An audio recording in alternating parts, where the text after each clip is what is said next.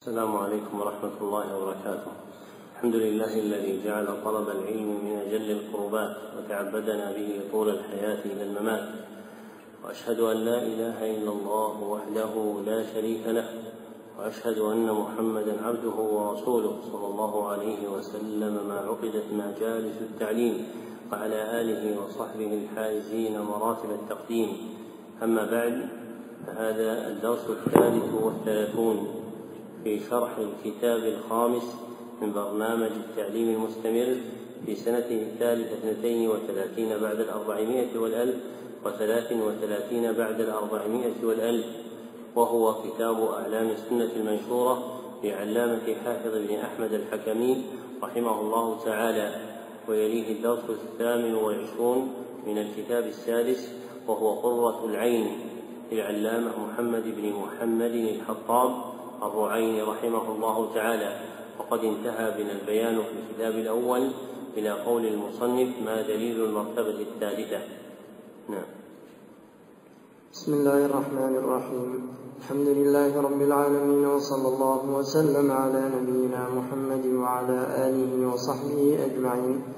أحسن الله إليكم. قال الشيخ حافظ رحمه الله تعالى سؤال ما دليل المرتبة الثالثة؟ وهو الإيمان بالمشيئة. جواب قال الله تعالى وما تشاءون إلا أن يشاء الله. وقال تعالى ولا تقولن لشيء إني فاعل ذلك غدا إلا أن يشاء الله. وقال تعالى من يشاء الله يضلله ومن يشاء يجعله على صراط مستقيم. وقال تعالى ولو شاء الله لجعلكم أمة واحدة. وقال تعالى ولو شاء الله ما اقتتلوا. وقال تعالى ولو يشاء الله لانتصر منهم. وقال تعالى فعال لما يريد. وقال تعالى إنما أمره إذا أراد شيئا أن يقول له كن فيكون. وقال تعالى إنما قولنا لشيء إذا أردناه أن نقول له كن فيكون. وقال تعالى فمن يرد الله أن يهديه يشرح صدره للإسلام. ومن يرد أن يضله يجعل صدره ضيقا حرجا وغير ذلك من الآيات ما لا يحصى. وقال صلى الله عليه وسلم قلوب العباد بين بين أصبعين من أصابع الرحمن كقلب واحد يصرفها كيف يشاء. وقال صلى الله عليه وسلم في نومهم في الوادي إن الله تعالى قبض أرواحكم حين شاء وردها حين شاء. وقال صلى الله عليه وسلم اشفعوا تؤجروا ويقضي الله على لسان رسوله ما شاء. وقال صلى الله عليه وسلم لا تقولوا ما شاء الله وشاء فلان ولكن قولوا ما شاء الله وحده. وقال صلى الله عليه وسلم من يرد الله أن وقال صلى الله عليه وسلم من يرد الله به خيرا يفقهه في الدين. وقال صلى الله عليه وسلم إذا أراد الله تعالى رحمة أمة قبض نبيها قبلها وإذا أراد الله هلكة أمة عذبها ونبيها حي. وغير ذلك من الأحاديث في ذكر المشيئة والإرادة ما لا يحصى. لا يزال القول موصولا ببيان أدلة مراتب القدر فإن المصنف رحمه الله تعالى ذكر فيما سبق أن مراتب القدر أربع أولها مرتبة العلم وثانيها مرتبة الكتابة وثالثها مرتبة المشيئة ورابعها مرتبة الخلق. وفرغ فيما سلف من ذكر أدلة المرتبتين الأوليين. ثم ذكر هنا سؤالا يطلب فيه بيان دليل المرتبة الثالثة وهو الإيمان بالمشيئة فقال ما دليل المرتبة الثالثة؟ ولم يفصح رحمه الله تعالى عن حقيقة المشيئة المرادة هنا استغناء بكونها متقررة عند الآخذ كلامه لكن المناسب في مقامات التعليم البيان. فكان حقيقا به أن يبين أن المشيئة المرادة هنا هي المشيئة الإلهية والمراد بالمشيئة الإلهية إرادة الله واختياره فإن من صفات الله سبحانه وتعالى مشيئته. وذكر رحمه الله تعالى دلائل ذلك من القرآن والسنة فنظم جملة من الأدلة من القرآن والحديث فمن ذلك قوله تعالى وما تشاءون إلا أن يشاء الله وقوله تعالى في الآية الأخرى وقوله تعالى إلا أن يشاء الله. إلى تمام الآيات. وفي إحداهن ولعلها سابعتهن قوله تعالى فعال لما يريد. والتصريح بالفعل متعلقا بالإرادة دالا على مشيئة الله عز وجل فهو يفعل سبحانه وتعالى ما يريد لا راد لأمره ولا معقب لحكمه. ثم أورد في ذلك قوله تعالى إنما أمره إذا أراد شيئا أن يقول له كن فيكون. وقوله إنما قولنا لشيء إذا أردناه أن نقول له كن فيكون. فلا يعجزه سبحانه وتعالى شيء. وما شاءه عز وجل قال له كن فيكون. وبهاتين الآيتين يعلم أن الأفعال أن المفعولات تكون بعد قوله سبحانه وتعالى كن لا في أثنائه. فالجاري على لسان بعض الناس من قولهم يا من أمره بين الكاف والنون غلط لمخالفته الآية القرآنية فإن أمر الله عز وجل بعد الكاف والنون. فإذا قال لشيء كن فإنه يكون. ثم أورد قول الله سبحانه وتعالى فمن يرد الله أن يهديه يشرح صدره للإسلام ومن يرد أن يضله يجعل صدره ضيقا حرجا. واستدل المصنف رحمه الله تعالى بجملة من الأحاديث الصحيحة في الصحيحين وغيرهما وكلها أحاديث ثابتة عن النبي صلى الله عليه وسلم. ثم قال في آخرها وغير ذلك من الأحاديث في ذكر المشيئة والإرادة ما لا يحصى وتصريحه بذكر الإرادة. في آخر كلامه إعلام بأن الآيات والأحاديث الواردة في إثبات إرادة الله عز وجل متضمنة إثبات مشيئته لأن مشيئة الله سبحانه وتعالى هي بعض إرادته. فإن الله عز وجل له إرادتان. الأولى إرادة قدرية كونية خلقية وتسمى المشيئة. والآخر إرادة شرعية دينية أمرية. ولا تسمى مشيئة. فاسم الإرادة على معنى المشيئة يختص بالإرادة الكونية فقط. أما الإرادة الشرعية فلا تسمى مشيئة. والفرق بين هذين النوعين من وجهين. الأول أن ما كان مندرجا في الإرادة الكونية فلا بد من تحقق وقوعه.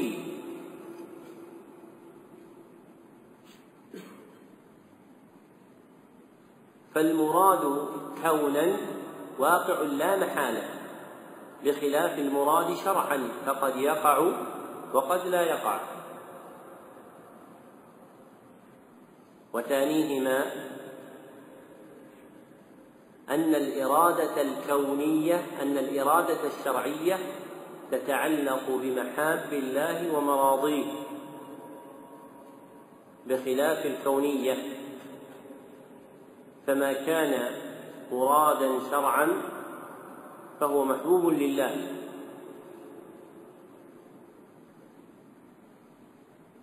وأما ما كان مرادا كونا فقد يكون محبوبا لله وقد لا يكون محبوبا له سبحانه وتعالى.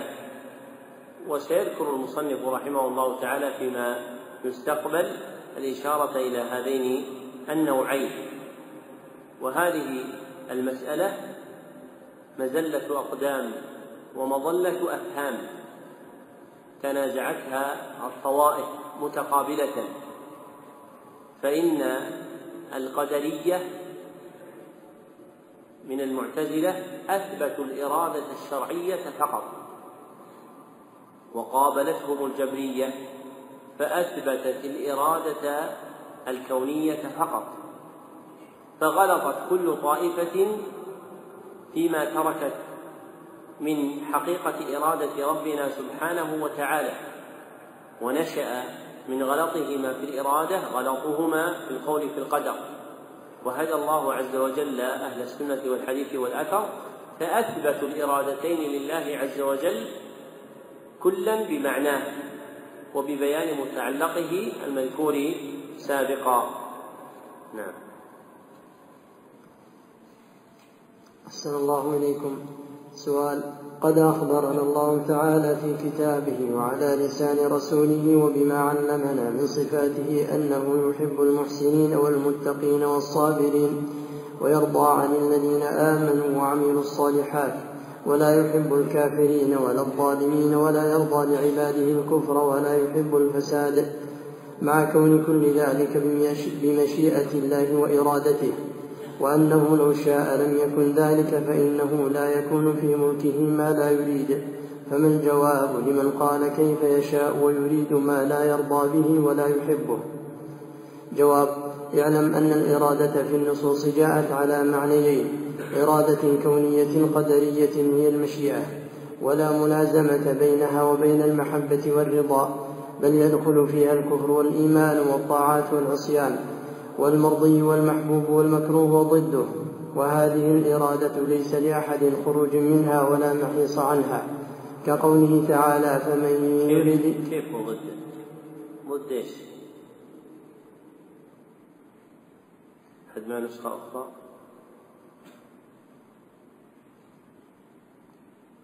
وضده يعني كأن الشيخ ذكر مثلا الكفر والعصيان والمكروه وضده أما يذكر متقابلات ثم يقول وضده لا محل له. ثم إن ناشر الكتاب جعلها بين معقوفتين ولم يشر إلى هذه النسخة من زيادة نسخة خطية أو لاستقامة المعنى. أحد عنده النسخة القديمة؟ نحن غلطنا إذ لم نعتمد بالنسخة القديمة.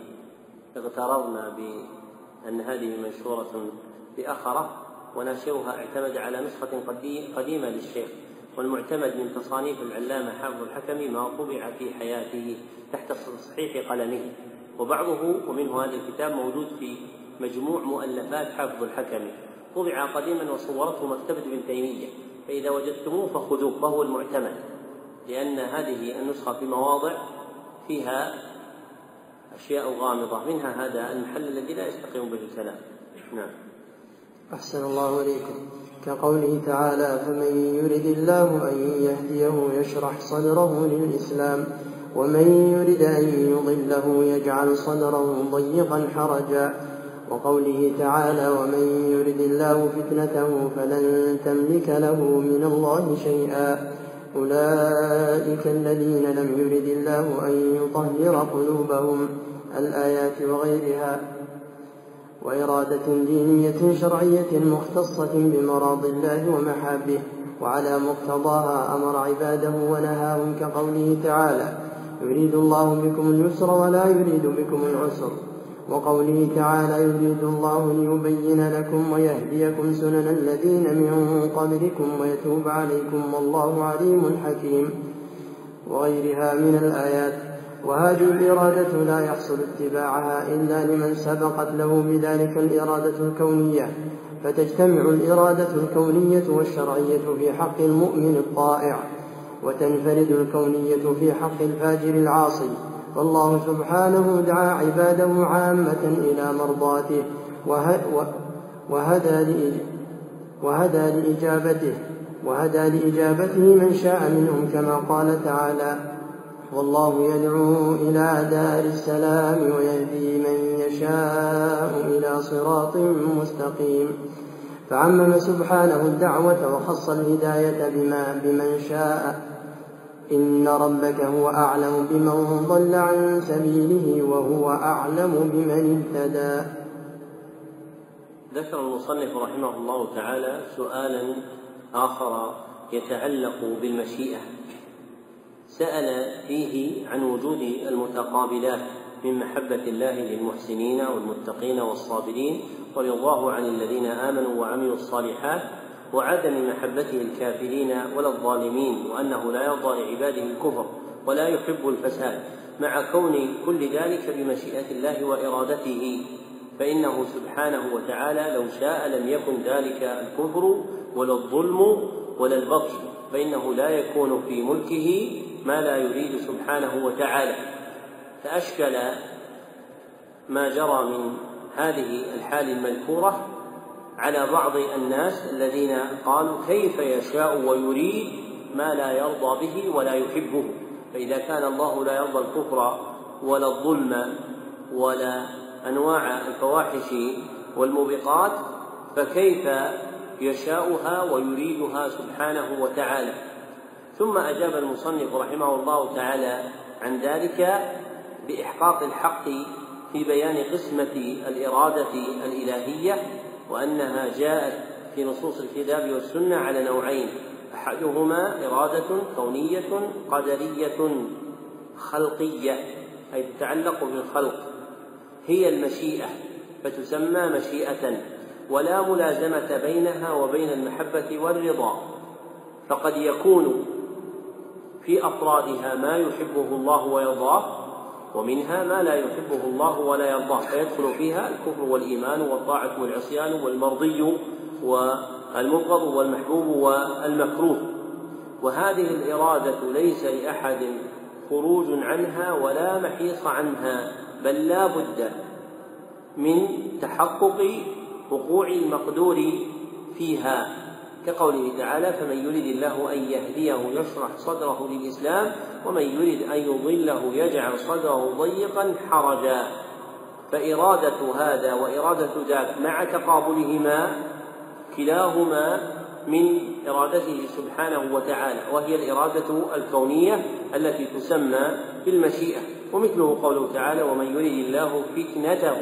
فلن تملك له من الله شيئا. الآية وأما النوع الثاني فالإرادة الدينية الشرعية الأمرية أي التي تتعلق بالطلب فعلا وكفا وهي مختصة بمراضي الله ومحابه فلا يأمر الله عز وجل فيها إلا بما يحبه ويرضاه. وقد يتحقق وقوعها وربما تخلى.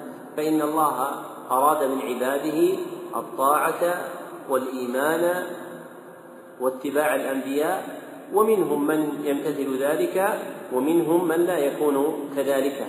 وعلى مقتضاها أمر الله عباده ونهاهم. كقوله تعالى يريد الله بكم اليسر ولا يريد بكم العسر. أي إرادة شرعية وقوله تعالى وقوله تعالى يريد الله ليبين لكم ويهديكم سنن الذين من قبلكم وغيرها من الآيات. وهذه الإرادة لا يحصل اتباعها إلا لمن سبقت له بذلك الإرادة الكونية لأن الإرادة الكونية تتعلق بجميع المفعولات ولا بد من تحقق وقوعها فتندرج في ذلك الطاعات التي يحبها الله سبحانه وتعالى ويريدها. فمن أراد الله عز وجل له إرادة شرعية أن يكون مطيعا مهتديا فتلك الإرادة الشرعية مندرجة في إرادة الله عز وجل الكونية. قال فتجتمع الإرادة الكونية والشرعية في حق المؤمن الطائع فكونها كونية من جهة أن الله عز وجل شاءها. وكونها شرعية من جهة كون الله عز وجل أحبها وتنفرد الكونية في حق الفاجر العاصي. فإن الفاجر العاصي أراد الله عز وجل ذلك منه كونا فجورا وعصيانا فهو مندرج في المشيئة الإلهية وليس مندرجا في الإرادة الشرعية. قال فالله سبحانه دعا عباده عامة إلى مرضاته وهدى لإجابته من شاء منهم كما قال تعالى والله يدعو إلى دار السلام إلى تمام ما ذكر فبين أن الله سبحانه وتعالى أراد من الخلق إرادة شرعية أن يعبدوه ويطيعوا أنبياءه وعمم الدعوة لهم وهداهم النجدين كما قال تعالى وهديناه النجدين أي الطريقين طريق الشر وطريق الخير. فمنهم من يمتثل ذلك ويطيع ويؤمن بالله ويتبع الأنبياء فيكون مندرجا في الإرادة الشرعية لربنا سبحانه وتعالى. نعم. أحسن الله إليك. سؤال ما دليل ما دليل المرتبة الرابعة من الإيمان بالقدر؟ وهي مرتبة الخلق. جواب قال الله تعالى الله خالق كل شيء وهو على كل شيء وكيل. وقال تعالى هل من خالق غير الله يرزقكم من السماء والأرض؟ وقال تعالى هذا خلق الله. فأروني ماذا خلق الذين من دونه؟ وقال تعالى الله الذي خلقكم ثم رزقكم ثم يميتكم ثم يحييكم. هل من شركائكم من يفعل من ذلكم من شيء؟ وقال تعالى والله خلقكم وما تعملون. وقال تعالى ونفس وما سواها فألهمها فجورها وتقواها. وقال تعالى من يهد الله فهو المهتدي ومن يضلل فأولئك هم الخاسرون. وقال تعالى ولكن الله حبب إليكم الإيمان وزينه في قلوبكم وكره إليكم الكفر والفسوق والعصيان. وغير ذلك من الآيات وللبخاري في خلق أفعال العباد عن حذيفة مرفوعا إن الله يصنع كل صانع وصنعته. وقال النبي صلى الله عليه وسلم وصنعته. أحسن الله عليك. إن الله يصنع كل كل صانع وصنعته. وقال النبي صلى الله عليه وسلم اللهم آت نفسي تقواها وزكها أنت خير من زكاها إنك أنت ولي وليها ومولاها. وغير ذلك من الأحاديث. ذكر المصنف رحمه الله تعالى في هذا السؤال طلب الدليل على المرتبة الرابعة من مراتب الإيمان بالقدر وهي مرتبة الخلق والمراد بالخلق الإيجاد والتقدير من ربنا سبحانه وتعالى. ثم نثر جملة من الآي والأحاديث الدالة على ذلك كقوله تعالى الله خالق كل شيء وقوله تعالى هل من خالق غير الله إلى آخر ما ذكر من الآيات. ثم أتبعها بحديث حذيفة رضي الله عنه عند البخاري في خلق أفعال العباد وإسناده صحيح إن الله يصنع كل صانع وصنعته فهو يخلق العبد ويخلق فعله. وأورد أيضا حديث زيد بن أرقم اللهم آت نفسي تقواها وزكيها أنت خير من زكاها أنت وليها ومولاها. فذلك دال على أن الذي يخلق التقوى ويزكي النفس هو الله سبحانه وتعالى الذي خلق النفس. فلا يكون شيء من المقدورات إلا وهو مخلوق لله سبحانه وتعالى. فما وجد في هذا الوجود من مقدر مصنوع فهو خلق الله سبحانه وتعالى وصنعه. نعم. أحسن الله إليكم. سؤال ما معنى قول النبي صلى الله عليه وسلم والخير كله في يديك والشر ليس إليك؟ مع أن الله سبحانه خالق كل شيء. جواب معنى ذلك أن أفعال الله عز وجل كلها خير محض من حيث اتصافه بها وصدورها عنه. ليس فيها شر بوجه. فإنه تعالى حكم عدل وجميع أفعاله حكمة وعدل. يضع الأشياء مواضعها اللائقة بها كما هي معلومة عنده سبحانه وتعالى. وما, في وما كان في نفس المقدور من شر فيه فمن جهة إضافة إضافته إلى العبد لما يلحقه من المهالك وذلك بكسب وذلك بما كسبت يداه جزاء وفاقا. كما قال تعالى وما أصابكم من مصيبة فبما كسبت أيديكم ويعفو عن كثير وقال تعالى وما للظالم وما ظلمناهم ولكن كانوا هم ولكن كانوا هم الظالمين وقال تعالى إن الله لا يظلم الناس شيئا ولكن الناس أنفسهم يظلمون لما قرر المصنف رحمه الله تعالى عموم خلق الله عز وجل وأن جميع المقادير لا تكون مبداة موجودة مقدرة إلا بفعله سبحانه وتعالى أورد إشكالا ينشأ من قول النبي صلى الله عليه وسلم والخير كله في يديه والشر ليس إليه مع أن الله سبحانه وتعالى خالق كل شيء. كما قال الله تعالى الله خالق كل شيء. فقال تعالى والله خلقكم وما تعملون. وما هنا إما أن تكون مصدرية فيكون المعنى وعملكم أو تكون موصولة فيكون المعنى والذي تعملون والأول أرجح وكلاهما دال على عموم خلق الله عز وجل كالآية الأولى والله الله خالق كل شيء. فحينئذ كيف يقول النبي صلى الله عليه وسلم والشر ليس إليك مع أن كل المخلوقات خلق لله عز وجل. وأجاب المصنف عن ذلك تبعا لغيره بالتفريق بين الفعل والمفعول. فالفعل المضاف إلى الله سبحانه وتعالى خير محض. من جهة اتصافه سبحانه وتعالى به وصدور الفعل عنه فإن الأفعال الإلهية كلها على الكمال كما قال الله عز وجل ولله المثل الأعلى قال ابن عباس الوصف الأعلى ومن جملة ذلك فعله سبحانه وتعالى فإنه يكون على أكمل الوجوه.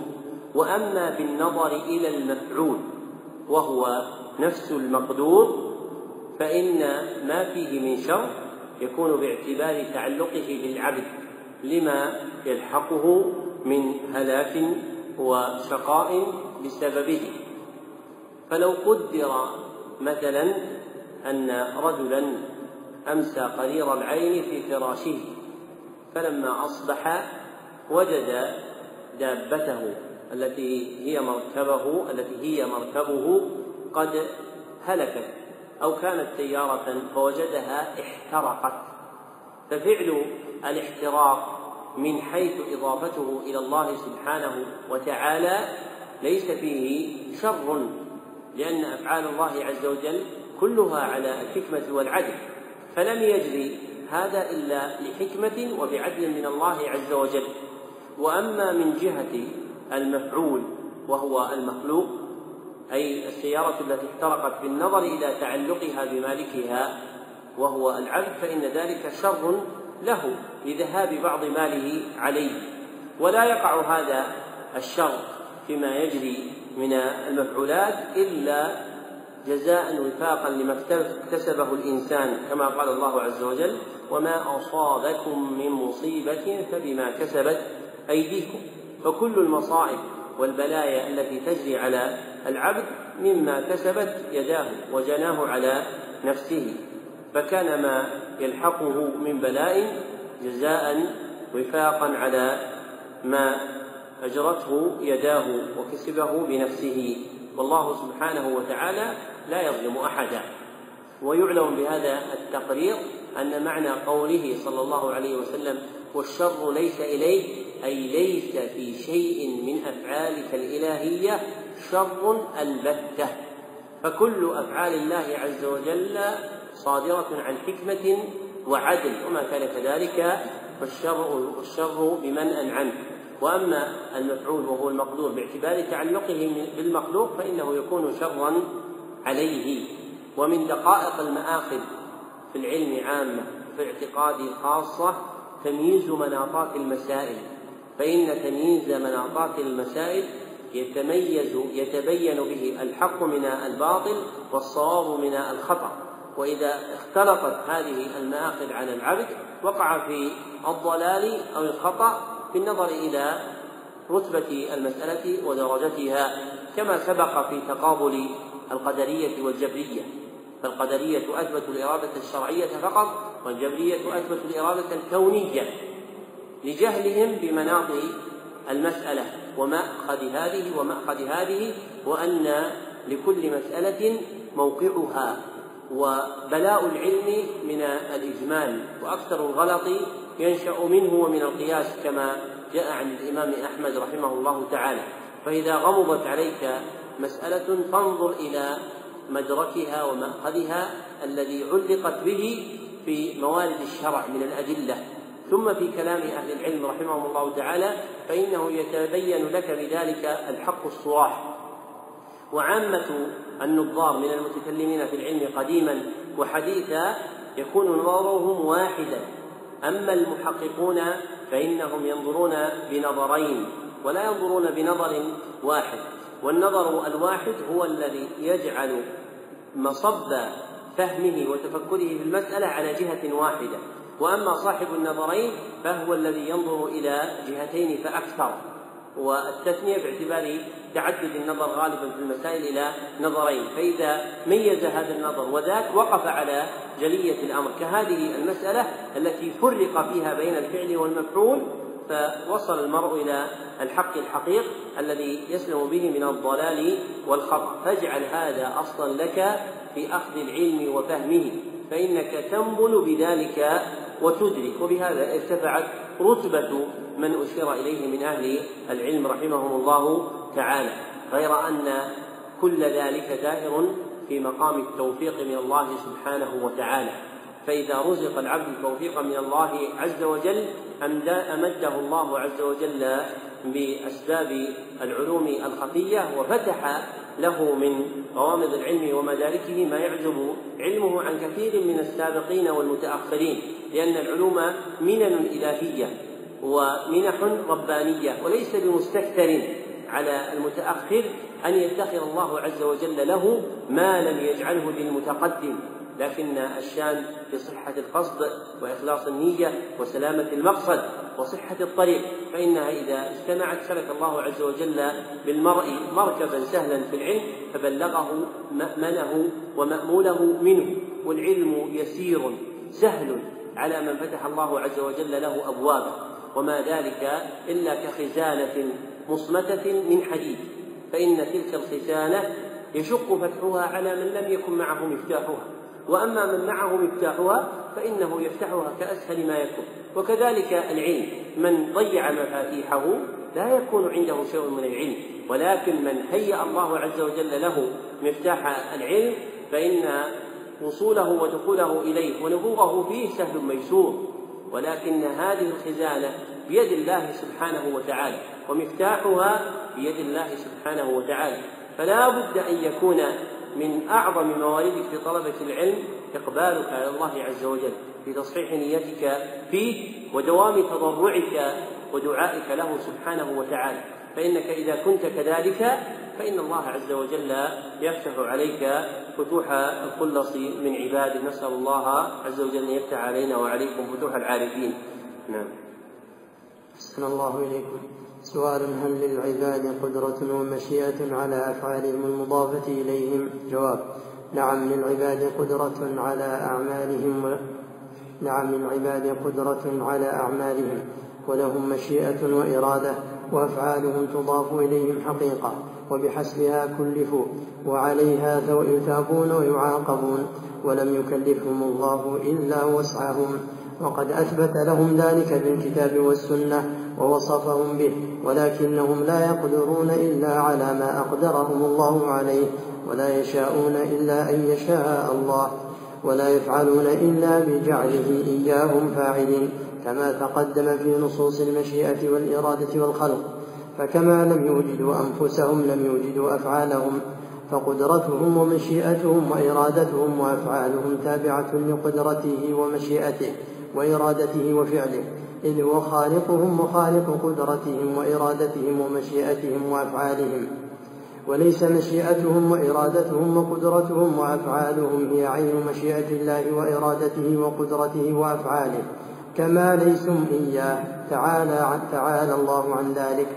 بل أفعالهم المخلوقة لله قائمة بهم لائقة بهم مضافة إليهم حقيقة وهي من آثار أفعال الله القائمة به اللائقة القائمة به اللائقة به المضافة إليه. حقيقة. فالله فاعل حقيقة والعبد منفعل حقيقة والله هاد حقيقة والعبد مهتد حقيقة. ولهذا أضافك أضافك كلا من كلا من الفعلين إلى من قام به فقال تعالى من يهد الله فهو المهتدئ فإضافة الهداية إلى الله حقيقة وإضافة الاهتداء إلى العبد حقيقة. فكما ليس الهادي هو عين المهتدي فكذلك ليس الهداية هي عين الاهتداء وكذلك يضل الله من يشاء حقيقة وذلك وذلك العبد يكون ضالا وذلك العبد يكون ضالا حقيقة وهكذا وهكذا جميع تصرف الله تصرف الله في عباده. فمن أضاف الفعل والانفعال إلى العبد كفر ومن أضافه إلى الله كفر ومن أضاف الفعل إلى الخالق والانفعال إلى المخلوق كلاهما حقيقة فهو المؤمن حقيقة. ذكر المصنف رحمه الله تعالى سؤالا يتعلق بما سبق من مرتبة المشيئة والخلق. وهو هل للعباد قدرة ومشيئة على أفعالهم المضافة إليهم؟ لأن الله سبحانه وتعالى له المشيئة التامة وبيده الخلق الكامل. فأورد المصنف سؤالا يترتب على فهم تلك المقدمتين وهو إثبات كون للعباد قدرة ومشيئة أم لا.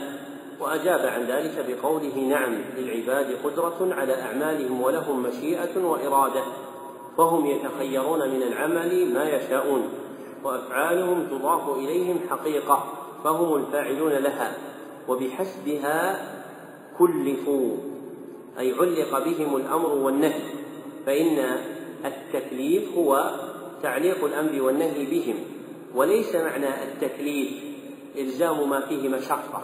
فإن هذا معنى حادث لا يوجد في لسان العرب وإنما المعروف في لسان العرب ووقع الشرع على طريقته هو معنى التعلق ومنه سمي لما يكون على الوجه تلفا بتعلقه به فكذلك تسمى الأحكام الشرعية تكليفا بهذا الاعتبار لكن لا تجعل تكاليف على معنى إرادة المشقة وسبق بيان هذا بأطول في مقام آخر. ثم قال وعليها يثابون ويعاقبون ولم يكلفهم الله إلا وسعهم. أي ما في قدرتهم. وأثبت لهم ذلك في الكتاب والسنة. ثم قال ولكنهم لا يقدرون إلا على ما أقدرهم الله ولا يشاءون إلا أن يشاء الله ولا يفعلون إلا بجعله إياهم فاعلين. فقدرة العبد ومشيئته وخلقه تابعة لإرادة الله ومشيئته وخلقه. فكما أنهم لم يوجدوا أنفسهم لم يوجدوا أفعالهم فقدرتهم ومشيئتهم وإرادتهم وأفعالهم تابعة لقدرة الله ومشيئته وإرادته وفعله. ثم قال وليس مشيئتهم وإرادتهم وقدرتهم وأفعالهم هي عين مشيئة الله وإرادته وقدرته وأفعاله. بل يضاف لله عز وجل ما له ويضاف للعبد ما له كما قال الله عز وجل وما تشاءون إلا أن يشاء الله فأضاف لنفسه مشيئة وأضاف للخلق مشيئة. ثم قال رحمه الله تعالى بل أفعالهم المخلوقة لله قائمة بهم لائقة بهم مضافة إليهم حقيقة أي أنهم الفاعلون لها حقيقة باختيار ومشيئة واقتدار قال وهي من آثار أفعال الله القائمة به اللائقة به المضافة إليه حقيقة. فالله فاعل حقيقة والعبد منفعل حقيقة. فالفعل مشترك بينهما لكن درجة الاشتراك مفترقة. فتعلقها بالرب سبحانه وتعالى فعل وتعلقها للعبد العبد انفعال. وهاتان الكلمتان الفعل والانفعال هي من المقولات العشر الفلسفية التي جرت على لسان الفلاسفة قديما ثم درجت واستعملها العلماء في مقامات عدة للإيضاح والبيان. وإليها أشار السجاعي في آخر نظمه في المقولات العشر إذ قال أن يفعل التأثير أن ينفعل تأثر ما دام كل كملا. وحاصل معناه أن الفعل هو تأثير الشيء في غيره. أن الفعل هو تأثير الشيء في غيره. وأن الانفعال هو تأثر الشيء بغيره. وأن الانفعال هو تأثر الشيء بغيره. فلو أوقد أحدكم نارا ثم جاء بإناء فيه ماء بارد. ثم دبت الحرارة من الموقد إلى الماء.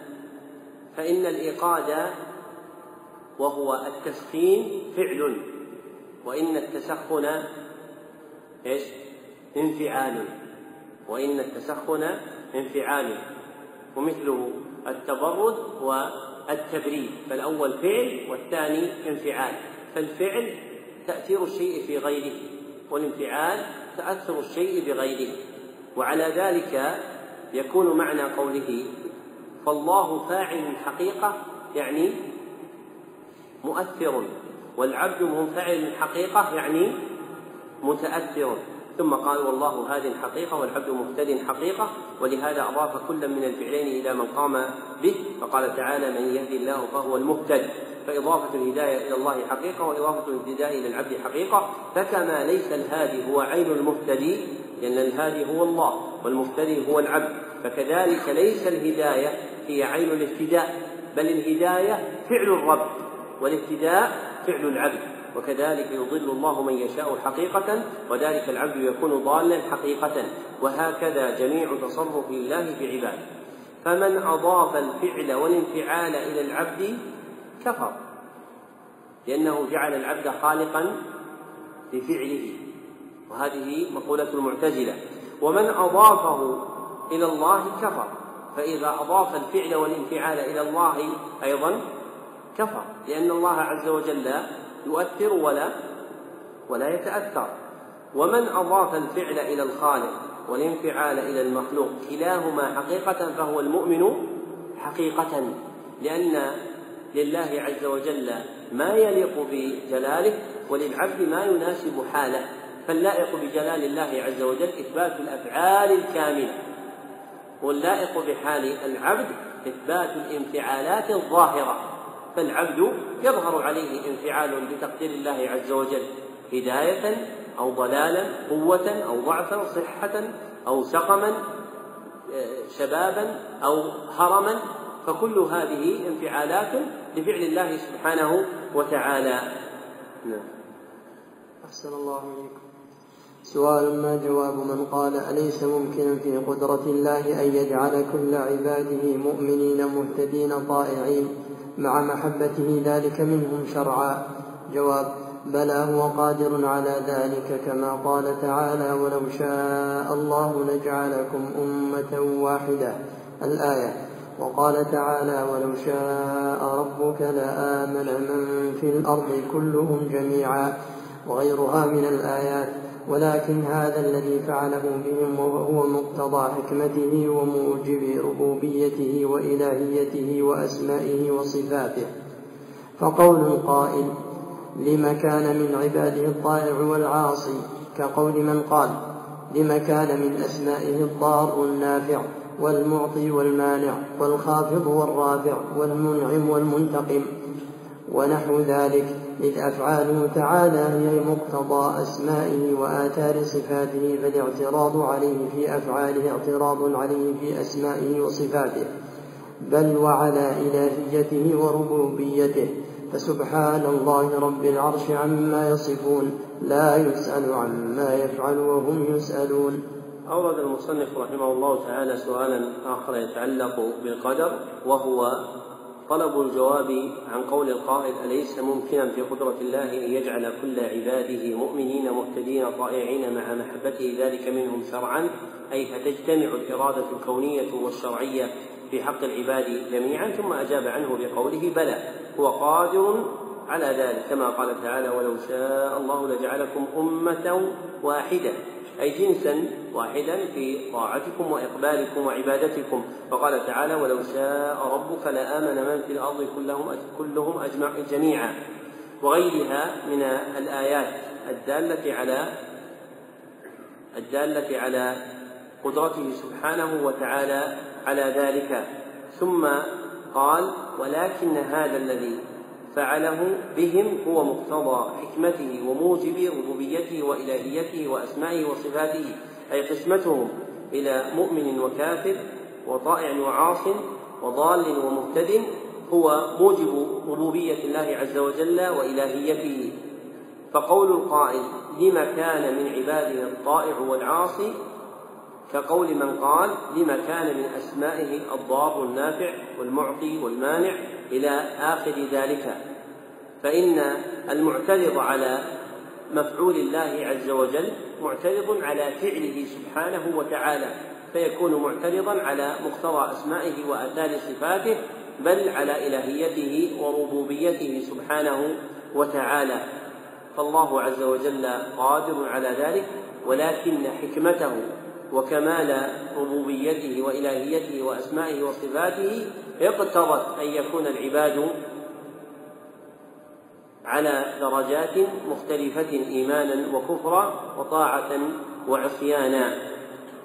بقي الإنباء إلى أن ما ذكره المصنف من الأسماء المتقابلة لم يثبت فيها شيء ولم يثبت من الأسماء المتقابلة إلا القابض والباسط. في حديث إن الله هو المسعر الرازق القابض الباسط. فهذا الحديث صح عند أبي داود وغيره في الأسماء المتقابلة. وما عدا ذلك فرويت أحاديث ضعيفة لا تصح عن النبي صلى الله عليه وسلم. وحاصل ما تقدم أن الاعتراض على المفعول اعتراض على الفعل. فالاعتراض على وجدان عاص ومطيع ومؤمن وكافر اعتراض على فعل الله سبحانه وتعالى. نعم. أحسن الله إليكم. سؤال ما منزلة الإيمان بالقدر من الدين؟ جواب الإيمان بالقدر نظام التوحيد كما أن الإيمان بالأسباب التي توصل إلى خيره وتحجز عن شره نظام الشرع. ولا ينتظم أمر الدين ويستقيم إلا لمن آمن بالقدر وامتثل الشرع كما قرر النبي صلى الله عليه وسلم الإيمان بالقدر. ثم قال لمن قال له أفلا نتكل على كتابنا وندع العمل؟ قال اعملوا فكل ميسر لما خلق له. فمن نفى القدرة زاعما ما نفى منافاته منافاته للشرع فقد عطل الله تعالى عن علمه وقدرته وجعل العبد مستقلا بأفعاله خالقا لها فأثبت مع الله تعالى خالقا. بل أثبت أن جميع المخلوقين خالقون. ومن أثبته محتجا به على الشرع محاربا له به نافيا عن العبد قدرته واختياره التي منحه الله تعالى إياه إياها وكلفه بحسبها زاعما أن الله كلف عباد عباده ما لا يطاق كتكليف الأعمى بنقض المصحف فقد نسب الله فقد, فقد نسب الله تعالى إلى الظلم. وكان إمامه في ذلك إبليس لعنه الله تعالى إذ يقول قال فما قال فبما أغويتني لأقعدن لهم صراطك المستقيم. وأما المؤمنون حقا فيؤمنون بالقدر, بالقدر, بالقدر خيره وشره وأن الله خالق ذلك كل كله. وينقادون للشرع أمره ونهيه ويحكمونه في أنفسهم سرا وجهرا. وأن الهداية والإضلال بيد الله يهدي من يشاء بفضله ويضل من يشاء بعدله وهو أعلم بمواضع فضله وعدله. هو أعلم بمن ضل عن سبيله وهو أعلم بمن اهتدى. وله في ذلك الحكمة البالغة والحجة الدامغة. وأن أحسن الله وله في ذلك الحكمة البالغة والحجة الدامغة وأن الثواب والعقاب مترتب على الشرع فعلا وتركا على القدر وإنما يعزون أنفسهم بالقدر عند المصائب وإنما يعزون وإنما يعزون الثواب والعقاب مترتب على الشرع. وأن الثواب والعقاب مترتب على الشرع فعلا وتركا على القدر. كيف أحد عنده النسخة القديمة؟ عندي؟ أي وأن الثواب والعقاب مترتب على الشرع. هكذا. لا على القدر. نعم. هذه النسخة إيش اللي عندكم؟ ليش مصفوفة جديدة بس معتمدة الطبع القديم. فاحرصوا على الطبعة هذه صورتها ابن تيمية. تجدونها هي أفضل من هذه. نعم. أحسن الله إليكم وإنما يعزون أنفسهم بالقدر عند المصائب فإذا وفقوا للحسنة عرفوا الحق لأهله فقالوا الحمد لله الذي هدانا لهذا وما كنا لنهتدي لولا أن هدانا الله. ولم يقولوا كما قال الفاجر إنما أوتيته على علم عندي. وإذا اقترفوا سيئة قالوا كما قال الأبوان ربنا ظلمنا أنفسنا وإن لم تغفر لنا وترحمنا لنكونن من الخاسرين. ولم يقولوا كقول الشيطان الرجيم رب بما أغويتني وإذا, وإذا أصابتهم مصيبة قالوا إنا لله وإنا إليه راجعون. ولم يقولوا كما قال الذين كفروا وقالوا لإخوانهم إذا ضربوا في الأرض أو كانوا غزا لو كانوا عندنا ما ماتوا وما قتلوا ليجعل الله ذلك حسرة في قلوبهم والله يحيي ويميت والله بما تعملون بصير. ختم المصنف رحمه الله تعالى مطالب الإيمان بالقدر بالسؤال عن منزلته وكان المناسب في ترتيب العلم أن يقدم السؤال عن مرتبة الإيمان بالقدر في أول مطالبه لتتشوف النفوس إليه وتطلع وتتطلع إلى مآخذه في العلم والدين. فسأل عن منزلة الإيمان بالقدر من الدين ثم أجاب عن ذلك بقوله الإيمان بالقدر نظام التوحيد. وهذه الجملة قطعة من أثر روي عن ابن عباس رضي الله عنهما ولا يصح ومعناها الإيمان بالقدر أصل يستقر به التوحيد فلا يستقر به التوحيد ولا يثبت إلا إذا ضم العبد إلى توحيد ربه إيمانه بقدره. ثم قال وكما أن الإيمان بالأسباب التي توصل إلى خير وتحجز عن شر هي نظام الشرع ولا ينتظم أمر الدين ويستقيم إلا لمن آمن بالقدر وامتثل الشرع. فإن العبد مأمور بامتثال الشرع فعلا وتركا ومأمور بالإيمان بالقدر حلوة ومره خيره وشره وأنه كله من الله سبحانه وتعالى.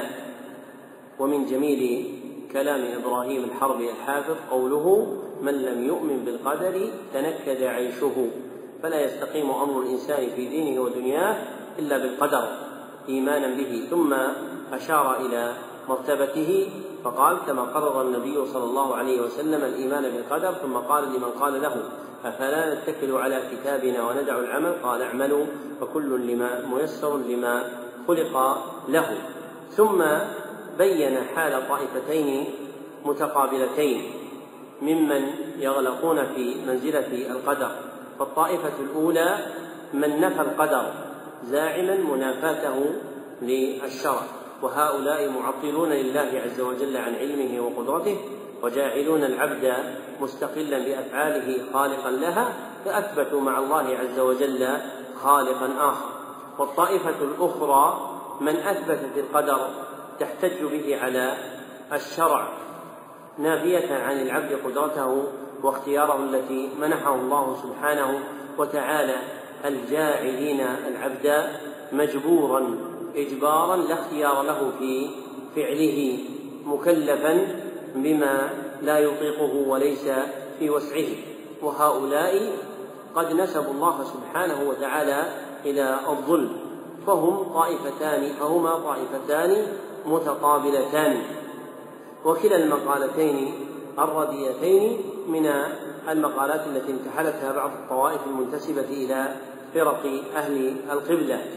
ثم ذكر رحمه الله تعالى حال المؤمنين في الإيمان بالقدر فقال وأما المؤمنون حقا فيؤمنون بالقدر خيره وشره وأن الله خالق ذلك كله وينقادون للشرع أمره ونهيه ويحكمونه في أنفسهم سرا وجهرا وأن الهداية والإضلال بيد الله يهدي من يشاء بفضله ويضل من يشاء بعدله وهو أعلم بمواقع فضله وعدله. وله في ذلك الحكمة البالغة والحجة الدامغة أي التي تدمغ وتقضي على كل مخالف. وأن الثواب والعقاب مترتب على الشرع فعلا وتركا لا على القدر. فالعبد إنما يثاب ويعاقب باعتبار خطاب الشرع امتثالا وتركا وليس بالنظر إلى ما يجري به القدر. ثم بين أنهم يعزون أنفسهم بالقدر عند المصائب. فإذا وفقوا لحسنة عرفوا الحق لأهله.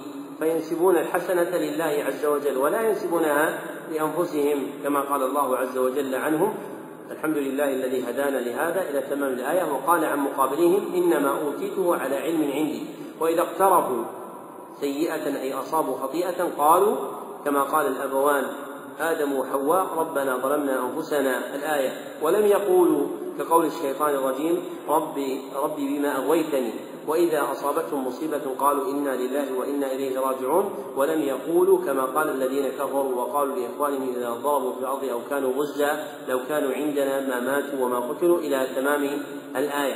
والحاصل أن المؤمنين بالله عز وجل يؤمنون بالقدر كله خيره وشره ويجعلون القدر حجة على المصائب وليس حجة على المعايب.